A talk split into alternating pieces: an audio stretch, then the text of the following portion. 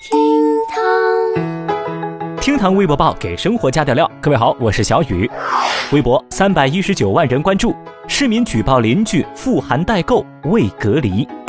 说在二月二十七号的时候，北京昌平区居民徐女士发现自己居住的小区当中有韩国代购，她不断在朋友圈里晒出自己的采购经历。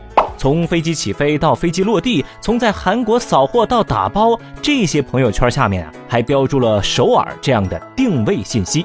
因为担心这名韩国代购在回国之后没有自觉地进行隔离，那徐女士就主动向警方报告代购有出境购物的情况，希望民警到小区确认这名代购有自觉进行十四天的居家隔离。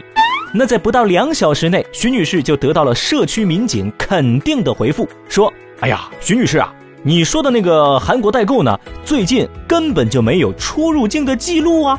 一个在朋友圈全程直播代购流程的韩国代购，居然根本没出过国。事实的真相宛如一场大型的翻车现场。”而围观的微博网友们也是哭笑不得呀。有人淡定地表示说：“嗨呀，这种事儿不稀奇，假货实锤了。”有网友则调侃说：“太尴尬了吧！现在举报代购卖假货还来得及不？”话说啊，这韩国代购没去过韩国，这消息让邻居安心，让买家沉默。小雨我就寻思哈，这位在朋友圈绘声绘色的韩国代购，会不会只是去了一趟家对面的批发市场呢？瞎说什么大实话！最近啊，总听人说疫情让各路妖魔鬼怪现出原形。没想到这句话的内涵居然如此丰富，或许啊，微商代购的行业寒冬终于要到来喽。这条热搜它表面上是个防疫新闻，实际上啊是三幺五打假消息吧？微博二百七十四万人关注，女大学生起诉迪士尼维权获啄木鸟奖。三月十五号，中消协将啄木鸟奖授予了华东政法大学的大学生王洁莹。以表彰他作为新一代年轻消费者的代表，不向消费侵权行为妥协，不为经营者强势，依法依规、理性维权，为广大消费者争取合法权益的行为。具体来说，就是去年王同学因为携带零食进入到上海迪士尼乐园的时候，被园方工作人员翻包检查。他认为自身的合法权益受到了侵犯，就向法院提起诉讼，要求认定上海迪士尼乐园禁止游客携带食品入园的格式条款无效。并且要赔偿损失。哼！之后几经周折，在王同学的坚持不懈，以及社会各方以及舆论的持续关注和强烈要求之下，上海迪士尼呢最终做出了改变，允许游客携带自己食用的食物进入乐园，并且划定了专门的野餐区域。同时呢，也表示会进一步优化安检的流程，尽可能降低安全检查对游客体验的影响。以后呢，也不再翻包啊。那这条消息登上热搜之后呢，也引发网友的热议，无数人为女孩的勇气点赞。毕竟嘛，拥有着最强法务部的迪士尼，居然有输掉官司的一天，很多人都感慨说：“活久见呐！”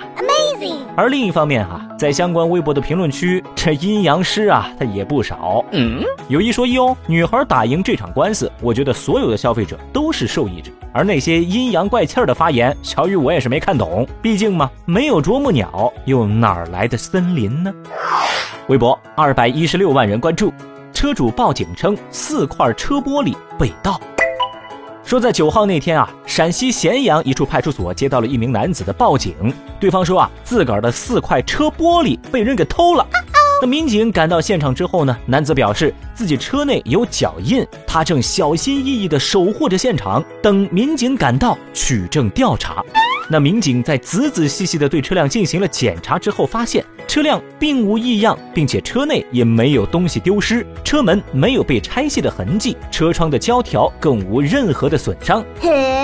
于是呢，民警让车主启动车辆，再按下了车门的升窗键，然后四块车玻璃呜，齐刷刷的就升了起来。那现场的空气瞬间凝固，唯有车主尴尬的笑声在空中飘荡。